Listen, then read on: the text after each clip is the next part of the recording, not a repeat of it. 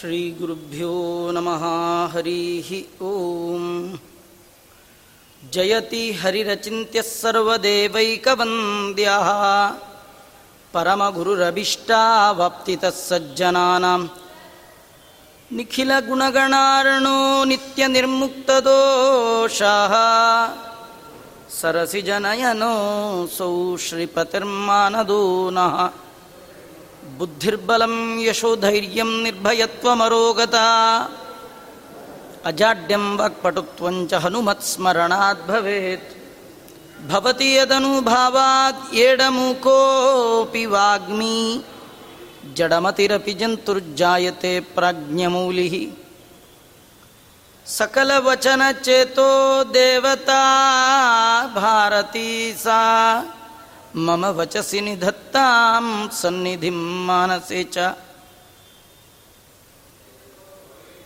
तपो विद्याविरक्त्यादिसद्गुणौघाकरानहं वादिराजगुरून् वन्दे हयग्रीवपदाश्रयान् मूकोऽपि यत्प्रसादेन मुकुन्दशयनायते राजराजायते रिक्तो राघवेन्द्रं तमाश्रये आपादमौलिपर्यन्तं गुरूणाम् आकृतिं स्मरेत्।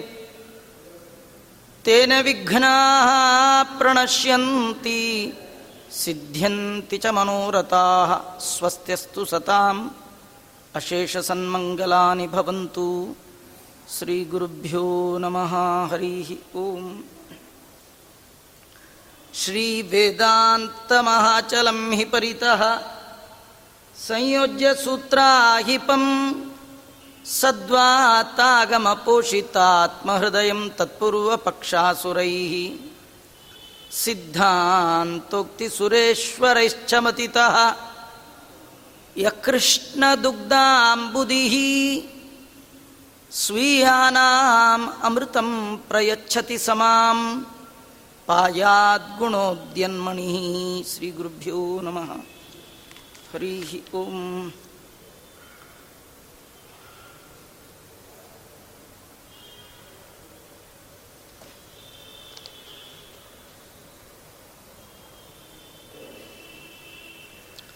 सहानुगैगा किल चारयन्तं कलोऽभ्यगात्तं पशुवेशदारी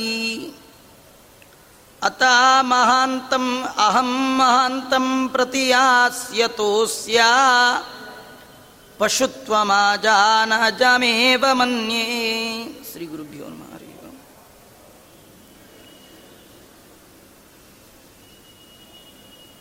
ವಾದಿರಾಜ ಪೂಜ್ಯ ಚರಣರು ಜಗದೊಡೆಯನಾದ ಕೃಷ್ಣನ ಕಥೆಯನ್ನು ವರ್ಣನೆ ಮಾಡ್ತಾ ಅನೇಕ ದೈತ್ಯರ ಸಂಹಾರವನ್ನು ಕೃಷ್ಣ ಪರಮಾತ್ಮ ಬಾಲ್ಯದಲ್ಲೇ ಮಾಡಿದ್ದಾನೆ. ಅವನ ಅವತಾರದ ಅನೇಕ ಮುಖ್ಯ ಕಾರ್ಯಗಳಲ್ಲಿ ಪರಿತ್ರಾಣಾಯ ಸಾಧೂನಾಂ ವಿನಾಶಾಯ ಚ ದುಷ್ಕೃತಾಂ. ಯಾರು ಸಮಾಜ ವಿರೋಧಿಗಳು, ಯಾರು ದೈತ್ಯ ಸ್ವಭಾವದವರು, ಸ್ವಾಭಾವಿಕವಾಗಿ ದೈತ್ಯರು ಯಾರಿದ್ದಾರೆ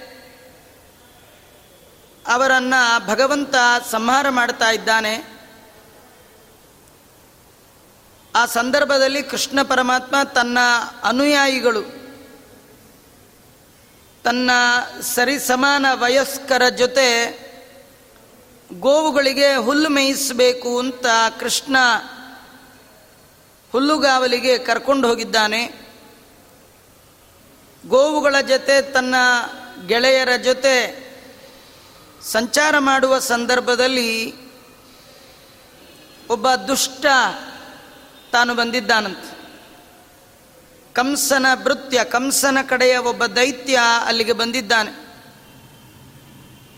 ಬರುವಾಗ ಪಶುವೇಷ ಹಾಕ್ಕೊಂಡು ಬಂದಿದ್ದಾನಂತೆ. ಪ್ರಾಣಿ ವೇಷದಲ್ಲಿ ಬಂದಿದ್ದಾನೆ. ಯದ್ಯಪಿ ಒಂದು ವೇಷ, ಪ್ರಾಣಿ ವೇಷ ಅಲ್ಲ. ಅವನು ವೇಷ ಹಾಕಿದ್ದು ಯಾಕಂದರೆ ಮೋಸ ಮಾಡಲಿಕ್ಕಂತ. ಅದು ಎಂಥ ವೇಷ ಹಾಕ್ಕೊಂಡ ಅಂದರೆ ಆ ವೇಷ ನೋಡಿ ಡೌಟೇ ಬರಬಾರ್ದು, ಅಂಥ ವೇಷ ಹಾಕ್ಕೊಂಡಂತ ಕೆಲವರು ದೇವರ ಮುಂದೆ ಇಂಥ ವೇಷ ಹಾಕಿರ್ತಾರೆ, ಜನರಿಗೆ ಅವರ ವೇಷ ನೋಡಿ ಮೋಸ ಹೋಗುವ ಸಾಧ್ಯತೆ ಇರುತ್ತೆ. ಅಲ್ಲ, ಇವರು ಮೋಸ ಮಾಡ್ತಾರಾ ಅಂತ ನೀವು ಆಮೇಲೆ ಅನ್ಕೋಬೇಕು. ಹಾಗಿದ್ರು ನೋಡಿ ಗೊತ್ತೇ. ಆಗಲ್ಲ ಅಂತ. ನಮ್ಮ ವೇಷ, ನಮ್ಮ ಭಾಷೆ, ನಮ್ಮ ಭೂಷಣಗಳಿಂದ ಜನರನ್ನು ವಂಚಿಸಬಹುದು. ಆದರೆ ಜನಾರ್ದನನನ್ನು ಮಾತ್ರ ವಂಚನೆ ಮಾಡಲಿಕ್ಕಾಗಲ್ಲ. ಭಗವಂತ ಅಂತಾನೆ, ನೀವು ನನ್ನ ಹತ್ರ ಬರುವಾಗ ಮುಖವಾಡ ಹಾಕ್ಕೊಂಡು ಬರಬೇಡಿ, ಮುಖದಿಂದ ಬನ್ನಿ. ನಾ ಕೊಟ್ಟ ಮುಖ ತೋರಿಸಿ. ನಾವು ಮುಖವಾಡನೇ ಮುಖ ಅನ್ಕೊಂಡ್ಬಿಟ್ಟಿರ್ತೀವಿ. ಅದೇನಿದ್ರು ಅದು ನಾಟಕಕ್ಕೆ ಸರಿಯೇ ವಿನಃ ದೇವರ ಮುಂದೆ ಸರಿ ಇಲ್ಲ. ಇವನು ಎಂಥ ವೇಷ ಹಾಕ್ಕೊಂಡಿದ್ದಾನೆ ಅಂದರೆ ಕರುವಿನ ವೇಷ. ನೀವು ಮನೇಲಿ ಹಸು ಸಾಕದಿದ್ರೂ ಬೇಡ. ನಿಮಗೊಂದು ಪುಟ್ಟ ಕರು ಕಂಡ್ರೆ ಎಷ್ಟು ಮುದ್ದಾಡ್ತೀವಿ ನಾವು. ಕರುವೇ ಕರುನೇ ಅಂಥದ್ದದು. ಅಂತಹ ಕರುವಿನ ವೇಷ ಹಾಕ್ಕೊಂಡು ಅವನು ಬಂದಿದ್ದಾನೆ. ಕೃಷ್ಣನ ಸಂಹಾರಕ್ಕೆ ಕಂಸ ಕಳುಹಿಸಿದ್ದಾನಂತ ಅವನನ್ನು ಪಶುವೇಷಂ ಧೃತ್ವ ಯುದ್ಧಾಯ ಕೃಷ್ಣ ಮಾ ಜಗ ಮಾ ಜಗಾಮ ಕಿಲೇತ್ಯರ್ಥ. ಕೃಷ್ಣನನ್ನ ಕೊಲ್ಲಿಕ್ಕೆ ಆ ವೇಷ ಹಾಕ್ಕೊಂಡು ಬಂದಿದ್ದಾನೆ, ಕಂಸ ಕಳುಹಿಸಿ ಕೊಟ್ಟಿದ್ದಾನಂತೆ ಅವನನ್ನು. ವಾದಿರಾಜರಂತಾರೆ, ಅದು ವೇಷ ಅಲ್ಲ, ಅವನು ಸ್ವಭಾವ ಅಂತ. ನಾವು ಯಾವಾಗಲೂ ನಮ್ಮ ಸ್ವಭಾವಕ್ಕೆ ತಕ್ಕ ವೇಷವನ್ನು ಇಚ್ಛೆ ಪಡ್ತೀವಿ ಹಾಕ್ಕೊಳ್ತೀವಿ. ಇವನು ಪಶು ರೂಪದಲ್ಲಿ ಬಂದಿದ್ದಾನಲ್ಲ, ಇದು ವೇಷ ಅಲ್ಲ, ಅವನ ಯೋಗ್ಯತ ಅಂತ. ಯಾಕಂದರೆ ಸರ್ವ ಸಮರ್ಥನಾದ ಭಗವಂತನನ್ನ ಯಾರಿಗೂ ಎದುರಿಸ್ಲಿಕ್ಕೆ ಸಾಧ್ಯ ಇಲ್ಲ. ಹನುಮಂತ ದೇವರು ರಾಮನ ಬಾಣದ ಪರಿಚಯವನ್ನ ರಾವಣನಿಗೆ ಮಾಡುವ ಸಂದರ್ಭದಲ್ಲಿ ಹೇಳ್ತಾರೆ, ನರಾಮ ಬಾಣ ಧಾರಣೆ. ರಾಮನ ಬಾಣವನ್ನ ಧಾರಣೆ ಮಾಡುವ ಎದುರಿಸುವ ಸಾಮರ್ಥ್ಯ ಬ್ರಹ್ಮಾದಿ ಸಮಸ್ತ ದೇವತಾ ಗಣಕ್ಕೂ ಇಲ್ಲ ಅಂತ. ಇಡೀ ಎಲ್ಲ ದೇವ, ದಾನವ, ಮಾನವರು ಒಟ್ಟಾಗಿ ಭಗವಂತನ ವಿರುದ್ಧ ನಿಂತರೂ ಭಗವಂತನ ಒಂದು ಕೂದಲನ್ನು ಕೊಂಕಿಸ್ಲಿಕ್ಕೆ ಸಾಧ್ಯ ಇಲ್ಲ. ಅಲುಗಾಡಿಸ್ಲಿಕ್ಕೆ ಸಾಧ್ಯ ಇಲ್ಲ. ಅವನನ್ನು ಎದುರಿಸಿ ಮೆಟ್ಟಿ ನಿಲ್ಲುವ ಸಾಮರ್ಥ್ಯ ಯಾರಿಗಿಲ್ಲ. ಇದು ಸಾಮಾನ್ಯ ಜ್ಞಾನ, ಇದು ತಿಳಿದೆ. ಆ ಕೃಷ್ಣನನ್ನ ನಾ ಎದುರಿಸ್ತೀನಿ ಅಲ್ಲ, ಸಂಹಾರ ಮಾಡ್ತೇನೆ ಅಂತ ಬಂದಿದ್ದಾನಲ್ಲ, ಇದು ಪಶು ಬುದ್ಧಿ ಅಲ್ಲದೆ ಮತ್ತಿನ್ನೇನು? ಅವನು ಬುದ್ಧಿಗೆ ತಕ್ಕ ವೇಷ ಹಾಕ್ಕೊಂಡಿದ್ದಾನೆ. ಸೋತ್ತಮರ ದ್ರೋಹ, ಭಗವಂತನ ದ್ರೋಹ ಅಲ್ಲ. ಭಗವಂತನ ಭಕ್ತರ ದ್ರೋಹ ಮಾಡಿದರೆ ಮಹಾಪಾಪ. ಇನ್ನು ಭಗವಂತನ ದ್ರೋಹ ಮಾಡಿದರೆ ನಿಜವಾಗಿಯೂ ನೀವೇನೇ ಮಾಸ್ಟರ್ ಪ್ಲಾನ್ ಹಾಕ್ಕೊಂಡು ಹೋದರೂ ದೇವ್ರನ್ನೇನೂ ಮಾಡಲಿಕ್ಕಾಗಲ್ಲ. ನೀವಂಥ ಪ್ಲಾನ್ ಹಾಕಿದ್ರೆ ನಿಮ್ಮ ಸ್ವಭಾವ ಗೊತ್ತಾಗತ್ತೆ ನಿಮ್ಮ ಬುದ್ಧಿ ಪರಿಚಯ ಆಗುತ್ತೆ. ಮಹಾಭಾರತದಲ್ಲಿ ಒಂದು ಸಣ್ಣ ಪ್ರಸಂಗ. ಸಮಗ್ರ ಯುದ್ಧ ಮುಗಿದ ಮೇಲೆ ಪಾಂಡವರು ಬಂದು ಧೃತರಾಷ್ಟ್ರಾದಿಗಳಿಗೆ ನಮಸ್ಕಾರ ಮಾಡಿದ್ದಾರೆ. ಆ ಸಂದರ್ಭದಲ್ಲಿ ಧೃತರಾಷ್ಟ್ರನಿಗೆ ವೈರಾಗ್ಯ ಬರಲಿ ಅಂತ ಹೇಳಿಯೇ ಭೀಮಸೇನ ದೇವರು ಧೃತರಾಷ್ಟ್ರನಿಗೆ ಕಣ್ ಕಾಣಲ್ಲಲ್ಲ, ಕಿವಿ ಕೇಳುತ್ತಲ್ಲ ಹೇಳಿ ಭುಜಗಳನ್ನು ತಟ್ಟಿ ಹೇಳ್ತಾನೆ, ನೋಡು ಧೃತರಾಷ್ಟ್ರ, ನಿನ್ನ ನೂರು ಮಕ್ಕಳು ಈ ಭುಜಬಲದ ಸಂಧಿಯಲ್ಲಿ ಸಿಕ್ಕು ಸತ್ರು ಅಂತ. ನನ್ನ ಬಾಹುಗಳ ಮಧ್ಯದಲ್ಲಿ ಸಿಕ್ಕಿ ನಿನ್ನ ನೂರು ಮಕ್ಕಳು. ಸತ್ತದ್ದು ಅಂತ ಅವನೊಂದು ಸತಿ ಹೀಗೆ ತಟ್ಟಿ ತೋರಿಸಿದ್ನಂತೆ. ನೂರು ಮಕ್ಕಳನ್ನು ಕಳ್ಕೊಂಡು ಇವನು ನಮಸ್ಕಾರ ಮಾಡ್ಲಿಕ್ಕೆ ಬಂದರೆ ಕೊಂದವನಿಗೆ ಅವನು ಹೇಗೆ ನಮಸ್ಕಾರ ಮಾಡಬೇಕ್ರಿ? ಹೇಗೆ ಆಶೀರ್ವಾದ ಮಾಡಬೇಕು? ಮೇಲೇನೋ ಬಾ ಭೀಮಣ್ಣ ಅಂತ ಕರೆದ್ನಂತೆ. ಭೀಮನು ಮುಂದೆ ಹೋದ್ನಂತೆ. ಕೃಷ್ಣ ಹಿಡ್ಕೊಂಡಂತೆ ಹೋಗಬೇಡ, ಒಂದು ನಿಮಿಷ ಇರು ಅಂದಂತೆ ಯಾಕಂದ್ರೆ, ನಿತ್ಯದಲ್ಲಿ ಯುದ್ಧ ಪ್ರಾಕ್ಟೀಸ್ ಮಾಡಲಿಕ್ಕೇನೆ ಒಂದು ಭೀಮನ ಉಕ್ಕಿನ ಬೊಂಬೆಯನ್ನು ಮಾಡಿಟ್ಕೊಂಡಿದ್ನಂತೆ ದುರ್ಯೋಧನ. ನಿಜವಾದ ಭೀಮಂಗಂತೂ ಹೊಡೆಯೋಕ್ಕಾಗಲ್ಲ ಅಟ್ಲೀಸ್ಟ್ ಈ ಬೊಂಬೆಗಾದರೂ ಹೊಡೆಯೋಣ ಅಂತ ಯುದ್ಧ ಪ್ರಾಕ್ಟೀಸ್ ಮಾಡುವಾಗ ಆ ಉಕ್ಕಿನ ಬೊಂಬೆಗೆ ಹೊಡೆದು ಹೊಡೆದು ಹೊಡಿತಿದ್ನಂತೆ. ಅದು ಕೃಷ್ಣಂಗೆ ಗೊತ್ತಿತ್ತು, ಆ ಬೊಂಬೆ ತಂದು ಧೃತರಾಷ್ಟ್ರನ ಮುಂದೆ ನಿಲ್ಲಿಸಿ ಭೀಮ ಬಂದ ಅಂದರೆ ಧೃತರಾಷ್ಟ್ರ ತನ್ನ ಎರಡೂ ಬಾಹುಗಳಿಂದ ಆಲಿಂಗನ ಮಾಡಿಕೊಳ್ಳುವ ನೆಪದಲ್ಲಿ ಆ ಬೊಂಬೆಯನ್ನೇ ಮುರಿದಿಟ್ನಂತೆ. ಏನಾದರೂ ಭೀಮಸೇನ್ ದೇವ್ರು ಹೋಗಿದ್ರು ಏನಾಗ್ಬೇಕು ಗತಿ? ಹಾ, ಏನು ಅವನಿಗೆ ಭೀಮಂಗೆ ಏನಾಗ್ತಿರ್ಲಿಲ್ಲ? ನಿಜವಾಗಿಯೂ ಏನಾಗ್ತಿತ್ತು ಅಂದರೆ ಧೃತರಾಷ್ಟ್ರನ ಮೂಳೆನೇ ಮುರಿತಿತ್ತು. ಜನಕ್ಕೇನು ಅನ್ಕೊಳ್ತಿದ್ರು, ಪಾಪ ಮುದುಕ, ಕಣ್ಣು ಇರಲಿಲ್ಲ, ಮಕ್ಕಳನ್ನು ಕೊಂದ, ಅಪ್ಪಂದು ಮೂಳೆ ಎಲ್ಲ ಮುರಿದಿಟ್ಟ ಎಂಥ ಕೆಟ್ಟ ಭೀಮ ಹೀಗೆ ಅನ್ಕೊಳ್ತಿದ್ರಿ? ಆದರೆ ಇವನ ಒಳಗಿರುವಂಥ ಕೆಟ್ಟ ಬುದ್ಧಿ ಮಾತ್ರ ಯಾರಿಗೂ ಗೊತ್ತಾಗ್ತಾ ಇರಲಿಲ್ಲ. ಭಗವಂತ ಅಯೋಗ್ಯರ ಬುದ್ಧಿಯನ್ನ ಸಮಯ, ಸಂದರ್ಭ ನೋಡಿ ಜಗತ್ತಿಗೆ ಪ್ರಚುರ ಪಡಿಸ್ಬಿಡ್ತಾನೆ. ಅಯ್ಯೋ, ನಾವು ಅವ್ರನ್ನೇನೋ ಅನ್ಕೊಂಡಿದ್ವಿ, ಮೊನ್ನೆ ಗೊತ್ತಾಯ್ತು, ಅವ್ರ ಬಣ್ಣ ಬಯಲಾಯಿತು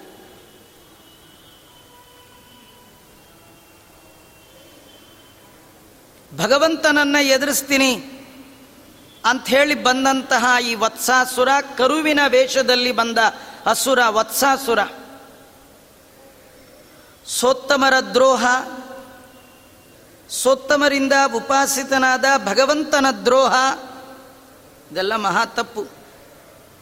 ಅವನು ಪಶುವೇ, ಹುಟ್ಟಿನಿಂದಲೇ ಅವನದು ಪಶು ಬುದ್ಧಿ ಅಂತ ರಾಜರು ಇಲ್ಲಿ ವರ್ಣನೆ ಮಾಡ್ತಾ ಇದ್ದಾರೆ. ಯಾವಾಗಲೂ ಜೀವನದಲ್ಲಿ ನಮಗಿಂತ ದೊಡ್ಡವರ ವಿರುದ್ಧ ನಾವು ನಡ್ಕೊಳ್ತೀವಿ ಅಂದರೆ ಅದು ಪಶುವಿಗೆ ಸಮಾನ. ಯಾಕಂದರೆ ಪಶುವಿಗೆ ವಿವೇಕ ಇಲ್ಲ. ಪ್ರಾಣಿಗಳಿಗೆ ಇದು ನನ್ನ ದೊಡ್ಡಪ್ಪ, ಇದು ನನ್ನ ಚಿಕ್ಕಪ್ಪ, ಇದು ನನ್ನ ಗುರುಗಳು, ಇದು ನನ್ನ ಪಾಠ ಹೇಳ್ಕೊಟ್ಟವರು, ಇವರು ವಯೋವೃದ್ಧರು, ಈ ಜ್ಞಾನವೃದ್ಧರು, ಇದು ಯಾವ ಇಲ್ಲ, ಪಶು ಅದು. ನಾವು ಹಾಗೆ ಮಾಡಿ ಜೀವನದಲ್ಲಿ ದೊಡ್ಡವರ ವಿರುದ್ಧ ಹೊರಟ್ರೆ ಅದು ಪಶು ಅಲ್ಲದೆ ಮತ್ತಿನ್ನೇನು ಅಂತ ಕೇಳ್ತಾರೆ. ಇದರಿಂದ ನಮಗೊಂದು ವಾದಿರಾಜರು ಸಂದೇಶ ಕೊಡ್ತಾರೆ, ನೀವು ದೊಡ್ಡವರ ವಿರುದ್ಧ ಹೋಗಬೇಡಿ. ಹೋದರೆ ಭಗವಂತನ ದೃಷ್ಟಿಯಲ್ಲಿ ನೀವು ಮನುಷ್ಯರಾಗಲಿಕ್ಕೆ ಸಾಧ್ಯ ಇಲ್ಲ, ಪಶುಗಳಾಗ್ತೀರಿ. ನಿಜವಾಗಿಯೂ ಜಗತ್ತಲ್ಲಿ ಎಲ್ಲ ಪ್ರಾಣಿಗಳೇ, ಎರಡು ಥರ ಪ್ರಾಣಿ ರೀ ಎರಡು ಕಾಲಿಂದು, ನಾಲ್ಕು ಕಾಲಿಂದು ಅಂತ. ನಾಲ್ಕು ಕಾಲಿನ ಪ್ರಾಣಿಗಳ ಒಟ್ಟಿಗೆ ಎರಡು ಕಾಲಿನ ಪ್ರಾಣಿ ಸೇರಬಾರ್ದು. ಅಂದರೆ ನಾಲ್ಕು ಕಾಲಿನ ಪ್ರಾಣಿಗಳಿಗೆ ವಿವೇಕ ಇಲ್ಲ. ಯಾರ ಜೊತೆ ಹೇಗೆ ನಡ್ಕೊಂಡ್ರೆ ಅದು ಭಗವಂತನಿಗೆ ಪ್ರೀತಿ ಆಗತ್ತೆ, ಅದು ದೇವರ ಪೂಜೆ ಆದೀತು ಅನ್ನುವ ವಿವೇಕ ಪ್ರಾಣಿಗಳಿಗಿಲ್ಲ. ನೀವು ಹಾಗೆ ನಡ್ಕೊಂಡ್ಬಿಟ್ರೆ ನಿಮಗೂ ಪ್ರಾಣಿಗಳಿಗೆ ಏನು ವ್ಯತ್ಯಾಸ ಇಲ್ಲ ಅಂತ ದೊಡ್ಡವರ ವಿರುದ್ಧ ಎಂದು ನಾವು ಜೀವನದಲ್ಲಿ ತಿರುಗಿ ಬೀಳಬಾರದು. ಇದು ಭಗವಂತನಿಗೆ ಪ್ರೀತಿಕಾರಕವಾದದ್ದಲ್ಲ, ಆ ರೀತಿ ಮಾಡುವವ ಪಶುವಿಗೆ ಸಮಾನ ಅಂತ ತಿಳಿಸ್ತಾ ಇದ್ದಾರೆ. ಕೃಷ್ಣಂಗೆ ಗೊತ್ತಾಯ್ತಂತೆ. ನೂರಾರು ಕರುಗಳ ಮಧ್ಯೆ ಇದ್ದರೂ ಕೂಡ ಯಾವುದು ನಿಜವಾದ ಕರು, ಯಾವುದಲ್ಲ ಗೊತ್ತಾಗ್ಬಿಡುತ್ತೆ.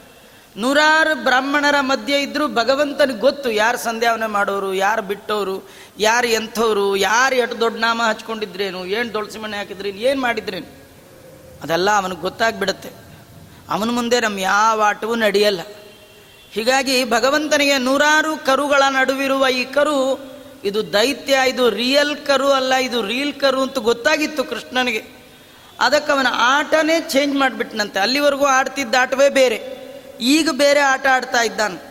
ಶಾರ್ದೂಲ ವಿಕ್ರೀಡಿತ ಅಂತ ಕೃಷ್ಣ ಮಾಡಿರ್ತಕ್ಕಂಥದ್ದಿದು ತದ್ಬೃಂದಾವನ ಭೂಗಣಂ ಪದರುಚ ಪ್ರಾಗಂಕಯನ್ ಸಕೃತ್ ಪಶ್ಚಾತ್ ಕದ್ಗಮರುಗಣಂ ಚ ವರಯನ್ ಕುರ್ವನ್ನಿವ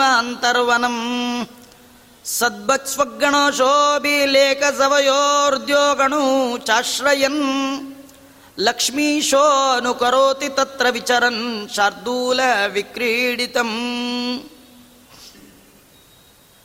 ಕೃಷ್ಣ ವೃಂದಾವನದಲ್ಲಿ ಸಂಚಾರ ಮಾಡ್ತಾ ಇದ್ರೆ ಅದು ಹೇಗಿತ್ತು ಅಂದರೆ ಅದು ಹುಲಿ ಕುಣಿತ ಅಂತೆ. ನಾವೆಲ್ಲ ಹುಲಿ ಕುಣಿತ ನೋಡಿದೀವಲ್ಲ. ಅದು ಭಾರಿ ಶ್ರೀಮದ್ ಗಾಂಭೀರ್ಯ. ಅದಕ್ಕೆ ಯಾರ್ದು ಭಯ ಇಲ್ಲ.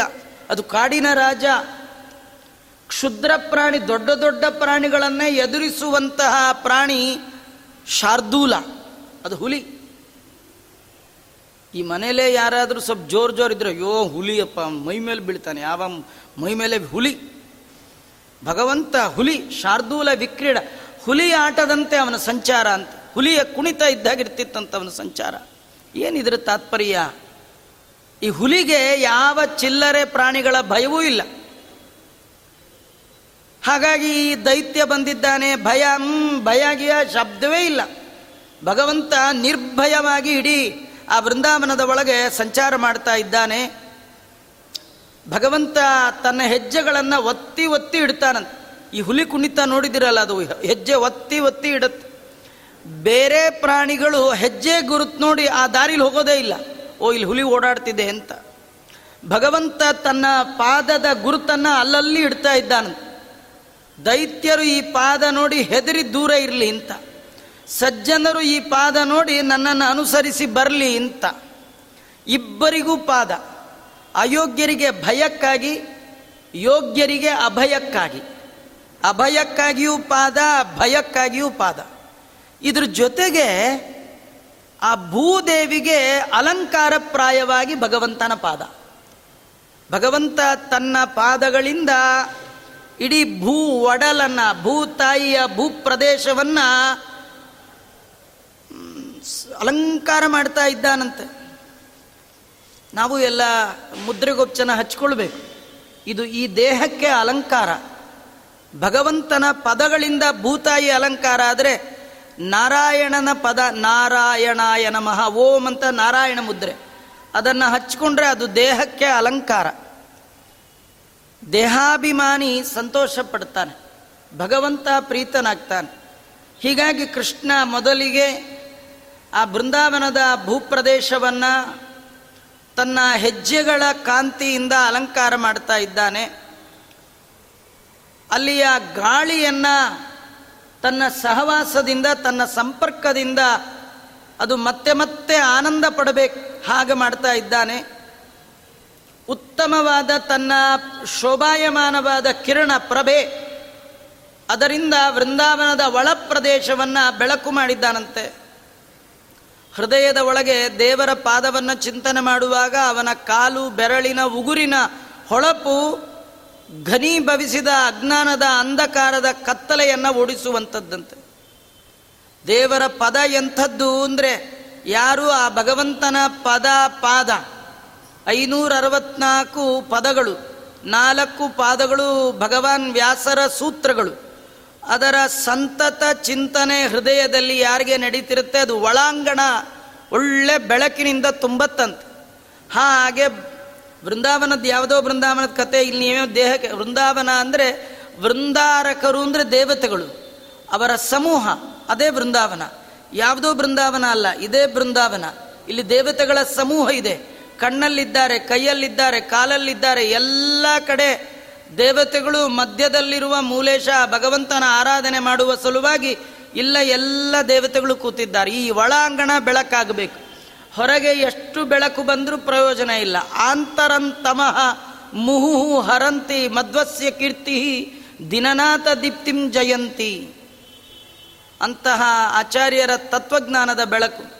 ಆಚಾರ್ಯರು ಕೊಟ್ಟ ದೊಡ್ಡ ಬೆಳಕು ಅಂದರೆ ವ್ಯಾಸರ ಸೂತ್ರಕ್ಕೆ ವ್ಯಾಖ್ಯಾನ ಮಾಡುವ ಮೂಲಕ ಚಿಂತನೆಯ ಬಗೆಯನ್ನು ತೋರಿಸಿಕೊಟ್ಟಿದ್ದಾರೆ. ಅದು ಆ ಭಗವಂತನ ಪದಗಳು ಒಳಾಂಗಣವನ್ನು, ಈ ಬೃಂದಾವನದ ಒಳಭಾಗವನ್ನು ಬೆಳಕುಗೊಳಿಸುತ್ತಂದು ಕತ್ತಲಲ್ಲಿ ದೇವರು ಕಾಣಲ್ಲ, ಕತ್ತಲಲ್ಲಿ ವಸ್ತುಗಳು ಕಾಣಲ್ಲ. ಈ ಹೊರಗಿನ ಬೆಳಕಿನಲ್ಲಿಯೂ ಕೂಡ ಕಾಣದ ವಸ್ತು, ಅದು ಪರಾತ್ಪರ ವಸ್ತು. ಅದು ಎಲ್ಲಿದೆ ಅಂದರೆ ಹೊರಗಿಲ್ಲ, ಒಳಗಿದೆ. ಒಳಗಿರುವ ವಸ್ತುವನ್ನು ನೋಡಬೇಕಾದ್ರೆ ಈ ಬೆಳಕು ಬೇಕು. ಅದು ಭಗವಂತ ತನ್ನ ಪಾದದ ಬೆಳಕಿನಿಂದ ವೃಂದಾವನದ ಒಳಾಂಗಣ ಶೋಭಾಯಮಾನ ಆಗುವ ಹಾಗೆ ಮಾಡಿದ್ದಾನೆ. ದೇವತೆಗಳ ಹೃದಯಾಕಾಶದಲ್ಲಿ ಸಂಚಾರ ಮಾಡ್ತಾ ಇದ್ದಾನೆ.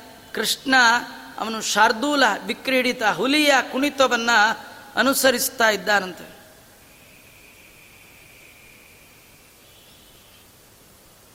ರಾಜರು ಕೃಷ್ಣನ ಕುಣಿತವನ್ನು ಹೇಳಲಿಕ್ಕೆ ಆ ಒಂದು ಛಂದಸ್ಸಿನಲ್ಲಿಯೇ ಈ ಶ್ಲೋಕವನ್ನು ಕೂಡ ರಚನೆ ಮಾಡಿದ್ದಾರೆ.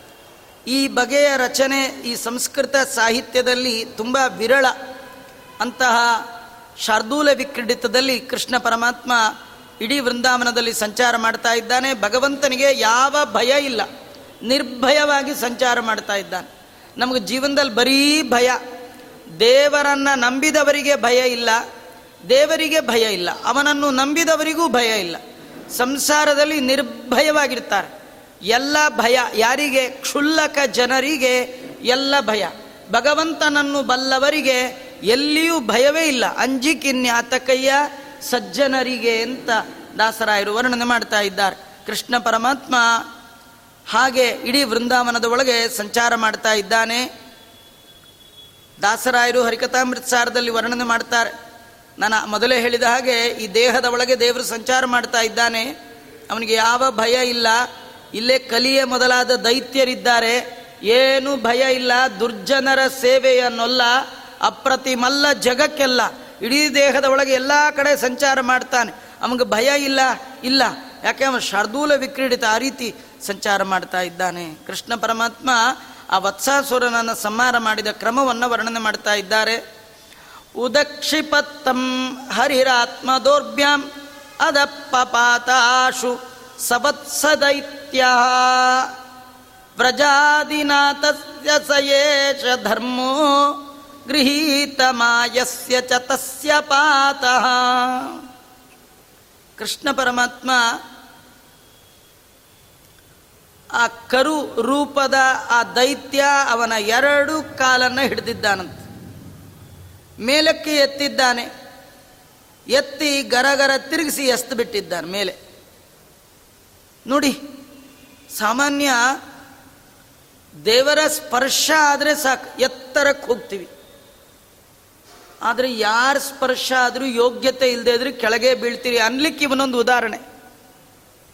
ನಿಮ್ಗೇನ್ರಿ ಅವ್ರು ನಿಮ್ಗೆ ಭಾಳ ಬೇಕಾದವರು ನಿಮ್ಮ ಕೈ ಹಿಡಿದ್ರು, ನೀವು ಮೇಲೆ ಹೋದ್ರಪ್ಪ, ನಮ್ಗೆ ಯಾರಿದ್ದಾರೆ? ಗಾಡ್ ಫಾದರ್ ನಮ್ಗೆ ಯಾರಿಲ್ಲ. ಅಲ್ಲ, ಗಾಡೇ ಫಾದರ್ ಆಗಿ ಬಂದರು ನಿಮಗೆ ಯೋಗ್ಯತೆ ಇಲ್ಲದೆ ಇದ್ರೆ ಕೆಳಗೆ ಬೀಳ್ತೀರಿ. ದೇವರೇ ಮೇಲೆ ಹಸ್ದ, ಆಯ್ತಾ ಬಹಳ ಹೋಗಿ, ಮೇಲೆ ಹೋಗು ಅಂತ ಹೋದ್ರೆ ಹೋಗಲಿಲ್ಲ. ಅವನಿಗೆ ಭಯ ಅಂತ. ಯಾಕೆಂದರೆ ಅವನು ಕ್ಷುಲ್ಲಕ ಜನ. ಭಗವಂತನ ವಿರುದ್ಧ ಹೊರಟವನಿಗೆ ಭಯ. ಹೀಗ ಅವನು ಕೆಳಗೆ ಬಿದ್ದಂತೆ? ಇದು ಭಗವಂತನದು ಸ್ವಭಾವ, ಧರ್ಮ ಅಂತಾರೆ. ಏನು ಧರ್ಮ, ಏನು ಸ್ವಭಾವ? ಗೃಹೀತಮಾಯಸ್ಯ ಚ ತಸ್ಯ ಪಾತಃ. ಯಾರು ಕಾಪಟ್ಯ ಬುದ್ಧಿಯನ್ನು ಹಿಡ್ಕೊಂಡಿರ್ತಾನೆ, ಮೋಸದ ಬುದ್ಧಿಯನ್ನು ಇಟ್ಕೊಂಡಿರ್ತಾನೆ, ಅವನು ಕೆಳಗೆ ಬೀಳೋದು ಸ್ವಭಾವ ಅಂತ ನಾವು ಜೀವನದ ಉದ್ದಕ್ಕೂ ಯಾರ್ಯಾರನ್ನೋ ಬೀಳಿಸ್ತಿರ್ತೀವಿ. ನಮಗೊಂದು ದೊಡ್ಡ ಹಳ್ಳ ಕಾದಿದೆ ಮರ್ತೆ ಹೋಗ್ತೀವಿ. ಮೋಸ ಮಾಡಿ ಮತ್ತೊಬ್ಬರನ್ನ ಬೀಳಿಸ್ಲಿಕ್ಕೆ ಭಾರೀ ವೇಷ ಹಾಕಿ ಸಂಚಾರ ಮಾಡ್ತಾ ಇರ್ತೀವಿ. ಆದರೆ ಅದೇ ಮೋಸದ ಬಲೆಯಲ್ಲಿ ಭಗವಂತ ನಮ್ಮನ್ನು ಕೆಳಗೆ ಹಾಕ್ತಾನೆ. ಇದರರ್ಥ ಯಾರು ಮೋಸ ಮಾಡಿದರೂ ಒಂದಲ್ಲ ಒಂದಿನ ಅವರು ಕೆಳಗೆ ಬೀಳದೆ ಬೀಳ್ತಾರೆ. ಅಯೋಗ್ಯ ಮಿಚ್ಚನ್ ಪುರುಷ ಪತತ್ತೇವನ ಸಂಶಯ. ಅವನಿಗೆಂದೂ ಉದ್ಧಾರ ಇಲ್ಲ. ಭಗವಂತ ಅವನ ಸ್ವಭಾವ, ಅವನ ಧರ್ಮ. ಏನಂದ್ರೆ ವ್ರಜಾದಿನಾಥಸ್ಯ ಸಯೇಷ ಧರ್ಮ. ಗೃಹೀತಮಾಯಸ್ಯ ಚ. ತಸ್ಯ ಪಾತಃ. ಹಿಂದೆ ಶಾರ್ದೂಲ ವಿಕ್ರೀಡಿತದಲ್ಲಿ ಶ್ಲೋಕವನ್ನು ವರ್ಣನೆ ಮಾಡಿ ವೃಂದಾವನದ ಒಳಗೆ ಭಗವಂತ ಹುಲಿಯಂತೆ ಕುಣಿತ ಮಾಡ್ತಾ ಸಂಚಾರ ಮಾಡ್ತಿದ್ದ ಅಂದರೆ, ಕರುವಿನ ರೂಪದಲ್ಲಿ ಬಂದ ವತ್ಸಾಸುರನನ್ನು ಕೊಲ್ಲೋದು ದೇವರಿಗೆ ಒಂದು ಆಟ. ದೈತ್ಯರನ್ನು ಕೊಲ್ಲೋದು ಅದು ಸಾಮಾನ್ಯ ಕೆಲಸ ಅಲ್ಲ, ಭಾರಿ ಕಷ್ಟ. ಮೊದಲು ಇವರು ದೈತ್ಯರೋ ಇವರು ಸಜ್ಜನರೋ ಗುರುತಿಸೋದೇ ಕಷ್ಟ. ಯಾಕೆಂದ್ರೆ ನಾವೆಲ್ಲ ದೈತ್ಯರು ಅಂದರೆ ಕೋರೆ ಹಲ್ಲು, ಕೊಂಬು, ಏನಿಲ್ಲ, ಅವರು ಹೀರೋ ಥರಾನೇ ಇರ್ತಾರೆ. ಅವು ಗೊತ್ತೇ ಆಗಲ್ಲ. ಯಾರು ದೈತ್ಯರೋ ಯಾರಲ್ವೋ ಅದು ದೇವರಿಗೆ ಗೊತ್ತಾಗೋದು. ಯಾಕಂದರೆ ಮನುಷ್ಯನ ಮನಸ್ಸು, ಹೃದಯವನ್ನು ಅರ್ಥ ಮಾಡ್ಕೊಳ್ಳೋದು ಅಷ್ಟು ಸುಲಭ ಅಲ್ಲ. ಆದರೆ ಭಗವಂತನಿಗೆ ಗೊತ್ತಾಗ್ಬಿಡುತ್ತೆ, ವಾಯುದೇವರಿಗೆ ಗೊತ್ತಾಗ್ಬಿಡುತ್ತೆ, ದೇವತೆಗಳಿಗೆ ಗೊತ್ತಾಗ್ಬಿಡುತ್ತೆ. ಯಾಕೆಂದರೆ ಹೊರಗಿರೋರೇ ಒಳಗೆ ಇರ್ತಾರೆ. ಮನದೊಳಗೆ ತಾನಿಪ್ಪ. ಮನವೆಂದೆನಿಸಿ ಕೊಂಬ. ಮನದ ವೃತ್ತಿಗಳನುಸರಿಸಿ ಭೋಗಗಳೀವನು ತ್ರಿವಿಧ ಚೇತನಕ್ಕೆ ಭಗವಂತ. ಹಾಗಾಗಿ ನೀವು ಮನಸ್ಸಿನಲ್ಲೇ ಏನು ಕೆಟ್ಟದ್ದು ಯೋಚನೆ ಮಾಡಿ, ಒಳ್ಳೇದು ಯೋಚನೆ ಮಾಡಿ, ಅದಕ್ಕೆಲ್ಲ ಲೆಕ್ಕ ಬರ್ಕೊಳ್ತಾ ಸರಿಯಾದ ಕಾಲಕ್ಕೆ ತಕ್ಕ ಶಾಸ್ತಿ ಮಾಡಲಿಕ್ಕೆ ದೇವರು ಒಳಗೂ ಇದ್ದಾನೆ, ಹೊರಗೂ ಇದ್ದಾನೆ. ಹೊರಗೆ ನೋಡ್ತಾನೆ, ಒಳಗೆ ನೋಡ್ತಾ ಇದ್ದಾನೆ, ಎರಡೂ ಕಡೆಯಿಂದ. ಕೃಷ್ಣ ಪರಮಾತ್ಮ ಅನಾಯಾಸವಾಗಿ ಒಂದು ಆಟದಂತೆ ಆ ದೈತ್ಯನನ್ನು ಸಂಹಾರ ಮಾಡಿದ. ಭಗವಂತನಿಗೆ ಇದು ಜಗತ್ತಿನ ಕ್ರೀಡೆಯೇ ಒಂದು ಆಟ. ನಾವೆಲ್ಲ ಗಾಯತ್ರಿ ಮಂತ್ರದಲ್ಲಿ ಒಂದು ಶಬ್ದ ಇದೆ, ದೇವಸ್ಯ, ಬರ್ಗೋ ದೇವಸ್ಯ ಅಂತ ಹೇಳ್ತೀವಿ. ಬರ್ಗ ಭರಣ ಗಮನ ಕರ್ತ. ಈ ಜಗತ್ತಿನ ಸೃಷ್ಟಿ ಸ್ಥಿತಿ ನಿಯಮನ ಜ್ಞಾನ ಅಜ್ಞಾನ ಬಂದ ಮೋಕ್ಷವನ್ನು ಭಗವಂತ ಮಾಡ್ತಾ ಇದ್ದಾನಲ್ಲ, ಭರಿಸ್ತಾ ಇದ್ದಾನಲ್ಲ, ನಮಗೆಲ್ಲ ಗತಿಪ್ರದನಾಗಿದ್ದಾನಲ್ಲ, ಇದೆಲ್ಲ ಅವನಿಗೊಂದು ಆಟ. ದೇವಸ್ಯ, ದೇವ ಅನ್ನುವ ಶಬ್ದವೇ ದಿವು ಕ್ರೀಡಾಯಾಮ್ ಅವನಿಗೊಂದು ಆಟ ಅದು, ಸ್ವಭಾವ. ಆಟ ಆಡುವಾಗ ಏನು ಕಷ್ಟ ಇಲ್ಲ ರೀ. ಈ ಪುಟ್ಟ ಮಕ್ಕಳು ಮರಳಲ್ಲಿ ಕಾಲಿಟ್ಟು ಮನೆ ಕಟ್ಟಿ ಗಂಟೆ ಗಟ್ಟಲೆ ಎಷ್ಟು ಇನ್ವಾಲ್ವ್ಮೆಂಟ್ ಆಗಿ ಸೀರಿಯಸ್ ಆಗಿ ಆಟ ಆಡ್ತಿರ್ತಾರೆ. ಗಂಟೆಗಟ್ಟಲೆ ಆಟ ಆಡಿ ಮನೆಗೆ ಬಂದು ಮಕ್ಕಳು ನೋಡಿ ಎಷ್ಟೊತ್ತು ಆಟ ಆಡಿದ್ಯಪ್ಪ, ಎಷ್ಟು ಕಾಲು ನೋವಾಯ್ತೋ. ಇಲ್ಲ, ಕಾಲು ನೋವಿಲ್ಲ, ಕೈ ನೋವಿಲ್ಲ. ಯಾಕಂದ್ರೆ ಅದು ಆಟ. ಆಟದಲ್ಲಿ ನೋವಿನ ಶಬ್ದವೇ ಇಲ್ಲ. ಭಗವಂತನಿಗೆ ಇಡೀ ಜಗತ್ತಿನ ಸೃಷ್ಟಿ ಸ್ಥಿತಿ, ನೇಮನ ಜ್ಞಾನ, ಅಜ್ಞಾನ. ಬಂದ ಮೋಕ್ಷ, ಇದೆಲ್ಲ ಆಟ ಅಂತ ಆದಮೇಲೆ ಒಬ್ಬ ಸಣ್ಣ ದೈತ್ಯನನ್ನು ಕೊಲ್ಲೋದು ಭಗವಂತನಿಗೆ ಏನು ದೊಡ್ಡ ಕಾರ್ಯಕ್ರಮ ಅಲ್ಲ. ಹುಲಿ ಕುಣಿತದ ಹಾಗೆ, ಹುಲಿ ಕೈಲಿ ಒಂದು ಮೊಲ ಸಿಕ್ಕರೆ ಹೇಗೆ ಕೊಂದು ಹಾಕಿಬಿಡುತ್ತೆ? ಅಥವಾ ದುಷ್ಟವಾದ ಇನ್ಯಾವುದೋ ಒಂದು ಪ್ರಾಣಿ ಸಿಕ್ಕರೆ ಹೇಗೆ ಕೊಲ್ಲತ್ತೆ? ಹಾಕಿ ಕೊಂದು ಹಾಕಿದ್ದಾನೆ ಭಗವಂತ.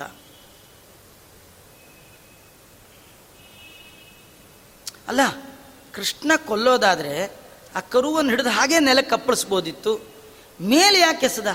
ವಾದಿರಾಜರು ಭಾರಿ ಅಪರೂಪ. ಅವರ ಆಲೋಚನೆಗಳೇ ಆಶ್ಚರ್ಯ.